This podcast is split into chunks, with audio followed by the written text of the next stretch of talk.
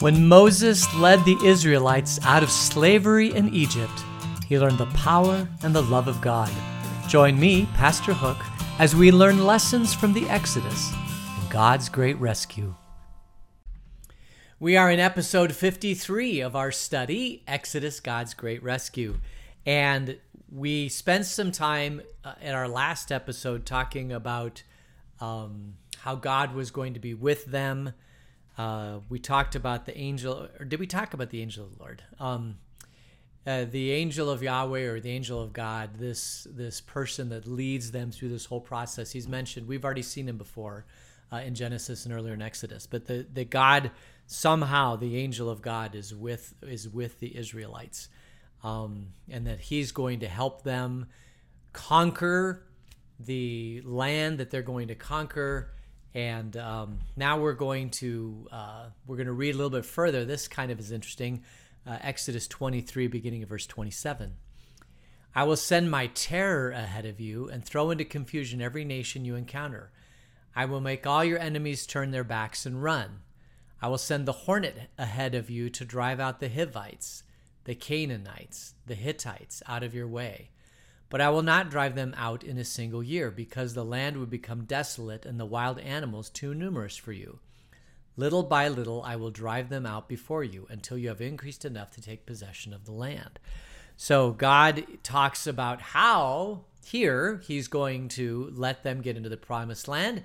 He's going to send this hornet ahead to drive out the Hivites, the Canaanites, the Hittites, but he doesn't want to drive everybody out because the animals would come in and the animals would take over the land. It'd be too hard for them because they've been. This is a land that's been occupied, so the animals are at bay.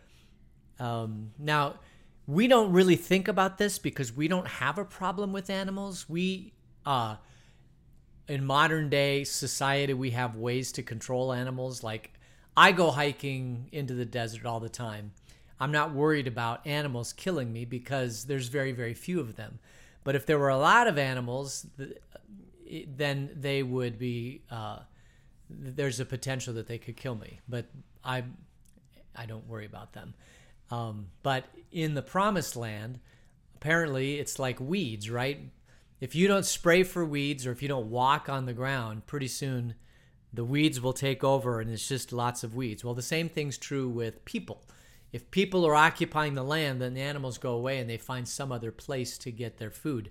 But as soon as you unoccupy the land, the animals come back, and then it's a lot harder, apparently, for them to to uh, these people, to these Israelites, to conquer the land.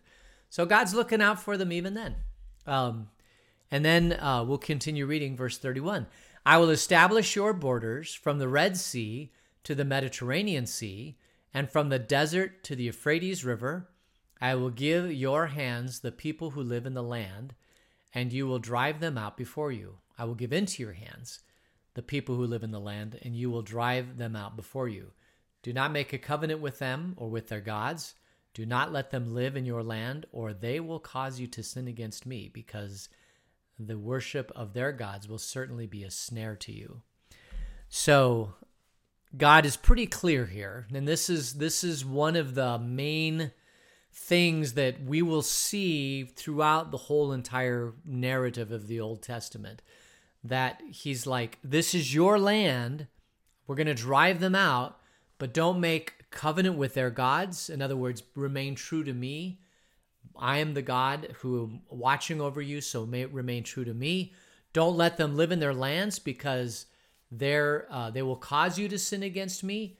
In other words, don't pollute the don't don't worship their gods don't let your worship of me get polluted by the people that are in the land uh, because they will they will eventually turn you and you will not be able to worship me purely. And I want you to worship me purely. God's all about this worship me. Um, remain true to me, remain faithful to me. Remain faithful to me, I'm going to remain faithful to you. We have this covenant. And the covenant is I'm going to give you this land, I'm going to give you a people, I'm going to give you a nation. Um, so that's that's where this whole thing, you know, we've already seen this before, but but God's now giving a little bit more detail as how they're going to get into the promised land. So where is the promised land? Because it says I will establish your borders from the Red Sea to the Mediterranean Sea, from the desert to the Euphrates River. So um, I'm going to put up a map for those of you who can see of what this looks like. Um, so we know where the Mediterranean is. It's to the north of Israel. It's that sea, that wonderful sea, that wonderful warm sea that um, is north. Uh, the Mediterranean, uh, then the Red Sea separates Egypt from the Sinai Peninsula. Then the desert is probably the Sinai Peninsula and everything south of Israel. Um, and then all the way to the Euphrates River. So remember the Tigris and the Euphrates. Between that is where modern day Baghdad is, somewhere in there, and that's called the cradle of civilization. All of all of life, Adam and Eve, kind of started there. Uh, and then they kind of occupied the land, and then they went over to Egypt, and now they're back, and God's going to give them this land. Now, one of the interesting things about this whole thing is that, um, if if uh, if I own a car, the state of Arizona gives me a title to that car, and I hold that title, and it's all notarized and documented, and all that sort of thing. And because I hold that title, that car is mine. It's my car. And in the same way, because the Israelites have a written language, they and Moses, right, is composing the first five books, Genesis, Exodus, Leviticus, Numbers, Deuteronomy, because because they have this document about how they have a covenant with God and that this is their promised land. And nobody else really does have that document. This becomes almost like the title to the land dating back thousands of years ago. So I know there's a, a lot of conflict going on in the Middle East today about who owns that land. And one of the ways that you could solve that conflict would be to say, okay, which who has the oldest title, right? If you buy a house, you know, they give you a title to the house and they go back and they search, are there any other titles of people claiming ownership of this land? And no, there isn't. Okay, then I can give this land. I'll do an assurance, I'll do a title insurance to make sure that this land, this house belongs to this person. And one and so they go back and they search all the title histories and they do that. And the same thing with cars. You get the title to the car. Well, because of this, they get the title to the land. This is why the people of Israel believe that this is their land. It's because it was titled to them from God back from the Pentateuch. Now, in the diaspora, and very many diasporas, the Israelites went out into different areas. They moved out of the promised land. Other people came in, uh, and then they came in and fought wars. And uh, now they now they're still trying to protect the land that they believe that, well, they know that God gave them. Um, the question uh, is is that covenant still applicable? Or when Jesus, the Messiah, came, did that violate the covenant because now uh, Jesus is the fulfillment of that title? Now, that presents an interesting thing to think about.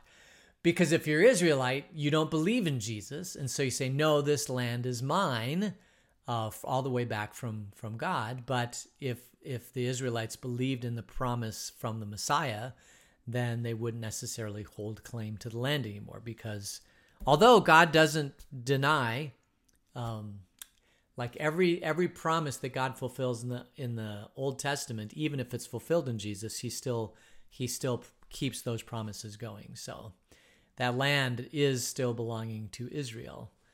I think that land belongs still to Israel. Um, although um, the the whole idea of we living of us living in a world economy and who gets land and who doesn't get land and all that sort of thing is settled by courts and wars and all those sort of things. But the whole purpose of Israel was to get to the point where Jesus was born in Bethlehem. The whole reason why God created this nation called Abraham brought them into Egypt, brought them out of Egypt, and now they're going to wander for a number of years and conquer the land and create a people. And all of that, all of that happens so that Jesus can be born in Bethlehem. Once Jesus is born, the temple is torn, the curtain in the temple is torn in two. The temple actually is destroyed. Um, and the whole lineage from Abraham takes this shift into Jesus, which is where we enter the picture. All right, so um, let's just keep reading verse chapter 24, verse 1. Then the Lord said to Moses, Come up to the Lord, you and Aaron, Nadab and Abihu, and seventy of the elders of Israel. You are to worship at a distance, but Moses alone is to approach the Lord. The others must not come near, and the people may not come up with him. So Moses has said, Okay, you can take four guys, right? These Aaron, Nadab, Abihu, uh, and Moses and, and the 70 elders of, El, uh, of Israel. You worship at a distance. But Moses now comes up to the mountain, and, he, and I'm going to have a special time with Moses.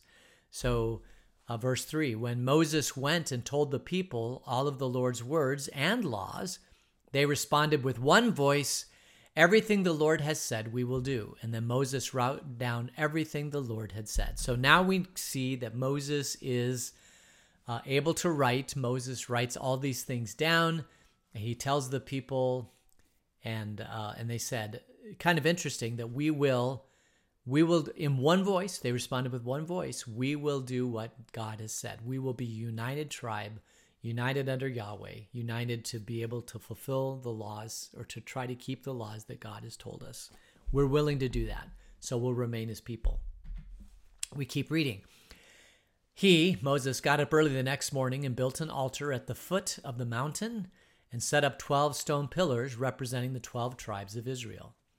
Then he sent young Israelite men, and they offered burnt offerings and sacrificed young bulls as fellowship offering to the Lord. Moses took half of the blood and put it into bowls. The other half he splashed against the altar.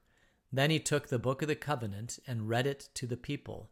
And they responded, We will do everything the Lord has said. We will obey. So now we have this altar that Moses built, got the stones representing the 12 tribes, kills a bull, throws blood on the altar, uh, and people said, We will follow God's law.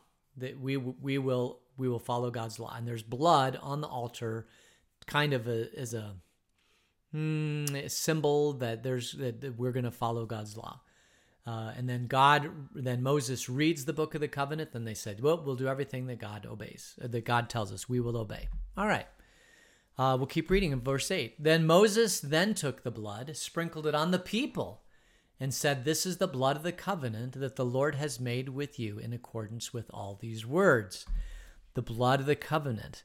Um, this is um, Oftentimes, you'll see this in Holy Communion. It's it's a reminder that there's this covenantal relationship with the people in God. Moses actually took the blood and sprinkled it on the people.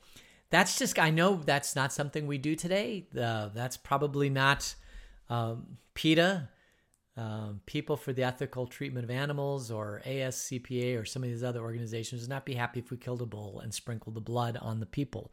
But this is now thousands of years ago. Moses was able to do this. And this is the blood of the covenant.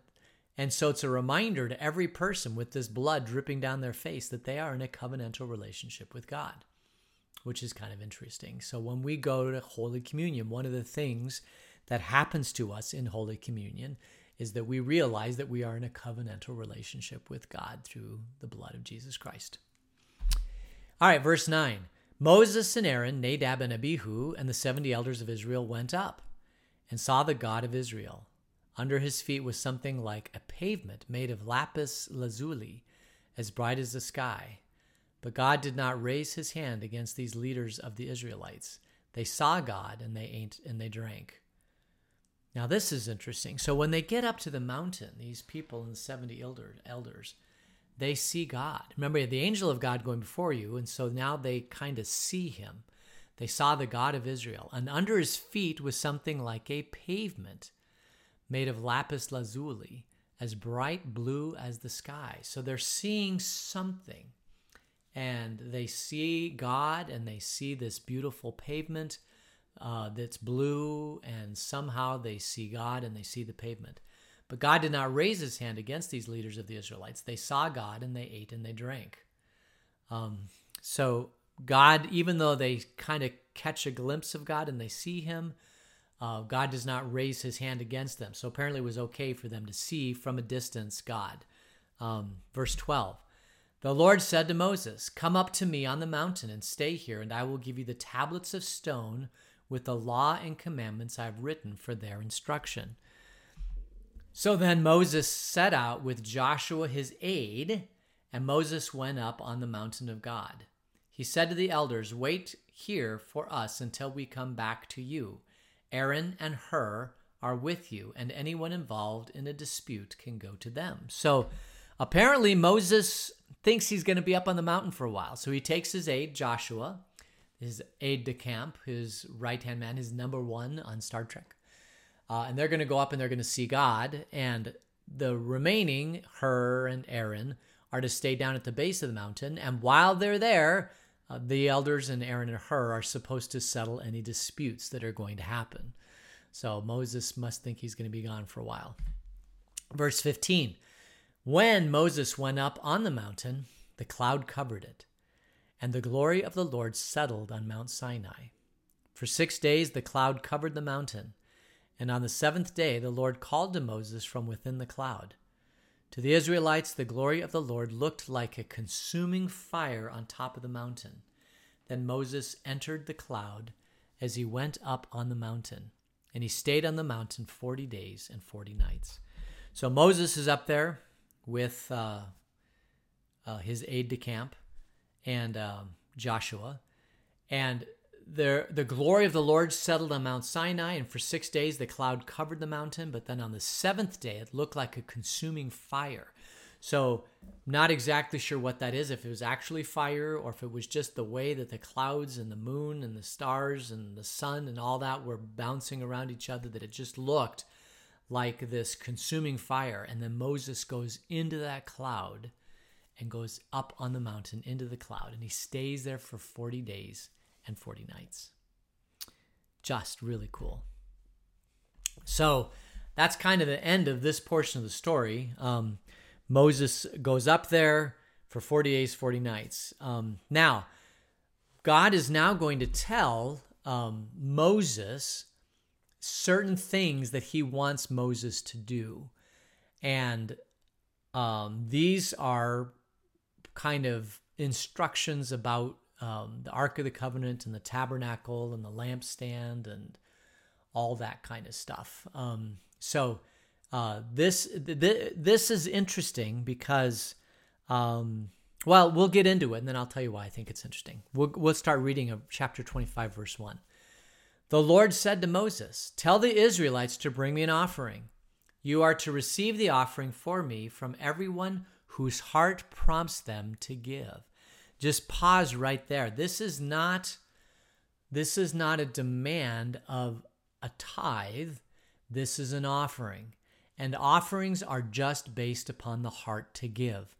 When we uh, receive tithes and offerings at our congregation, the tithe is anything that would be like the tithe, the Old Testament tithe, which uh, is 10%. That's what tithe means. The offering is anything over and above that tithe. So if you give, um, say, 15% of your income, 10% of that would be the tithe, and the other 5% would be an offering. Um, if you give your time, typically that's considered an offering. Um, if you give of, of any, you know, anything that you have, you know, you can think of about tithes and offerings. Tithes are tithes are the Old Testament to make, you know, to cover you to make sure that you're not gaming the system and that you're loving other people uh, and that you're following God's law. That's the tithe. And then the offering is anything over than that. And it's from the heart. So, uh, and if you've ever met anybody that gives over 10%, uh, of which I've met many, um, that, that, uh, you know, that their heart, there is absolutely no question that their heart is in the right place absolutely no question because um, because it comes from the heart. Nobody would give over and above an abundance over the tithe unless their heart was in such a place where they felt God's overwhelming love and compassion and joy that they wanted to give more. Um, and, and if you talk to these people, they they wouldn't change it for the world. They they just love so much giving that that's that's what they do. Um, all right. So uh, offerings whose heart prompts them to give. Let's continue reading in verse three.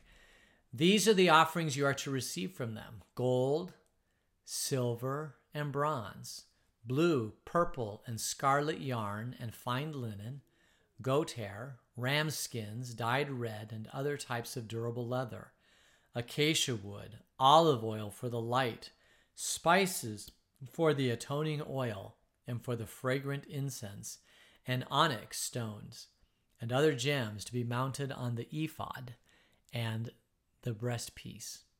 So um, we haven't seen the ephod yet, but it's a oh uh, the ephod is a, like it's a like a breastplate that gets put on Moses or the priest, and it's got all these jewels and and things on it. It's the ephod, and um, ram skins. Uh, so basically, these are the things that people would have in their possession: gold, silver, bronze, yarn, goat hair, ram skin. Remember when they when they killed a lamb or a ram or any animal, they did not let anything go to waste. They kept all of it for every single purpose that you can possibly imagine. They they reused everything. Um, so these are things that they would have had, and then Moses goes through the crowd and he says, God has asked me to see if there's any offering from your heart that you would like to give back to God. And I'm sure there were very, very many people who said, Yes, I'll give this, I'll give this, I'll give this. And so God and so Moses is collecting or will collect all these things. Verse 8. Then have them make a sanctuary for me, and I will dwell among them. Make this tabernacle and all its furnishings exactly like the pattern I will show you. So God is going to now tell them the pattern of all the things that he wants them to build. Um, and the the first thing he tells them, of course, is the Ark of the Covenant. And um, I think we'll not get into the Ark of the Covenant just yet because I want to spend, we might spend a whole bit of time looking at the Ark of the Covenant and where it resides in some government headquarters in the CIA after Indiana Jones rescued it from the Nazis. Um, or maybe it's in the Elephantine Church on on the banks of the Nile in Ethiopia, uh, which is they believe that in the foundation of their church is the Ark of the Covenant being protected by God, and they don't let anybody excavate or take pictures underneath that church. And that very well may be where the Ark of the Covenant is, or maybe it's maybe it's somewhere else. Who knows where the Ark of the Covenant is? Um, but we're going to talk about that the next time we get together. Uh, and we're going to talk about other features, and then and then we'll talk about the tabernacle. The tabernacle is this moving sanctuary of God that goes with them, and um, you know, pillar of fire by day, cloud by night. This whole tabernacle and what it looks like, and we'll talk about modern day representations of the tabernacle and uh, and how you can actually go to places and see that, and that's kind of fun too. Uh, but it all starts with the Ark of the Covenant. And uh, so we'll, I think we'll end it there. And then we'll spend uh, our next episode just talking about the Ark of the Covenant because that, that is one of those fascinating things for me. All right. So, um, yeah, let's go ahead and close in prayer. Uh, gracious God, thank you for being with Israel and bringing them safely to the promised land, giving them your law, giving them Moses, giving them instructions on the Ark of the Covenant, but more importantly, giving them you and your protection. Watch over us until we meet again. In Jesus' name, amen.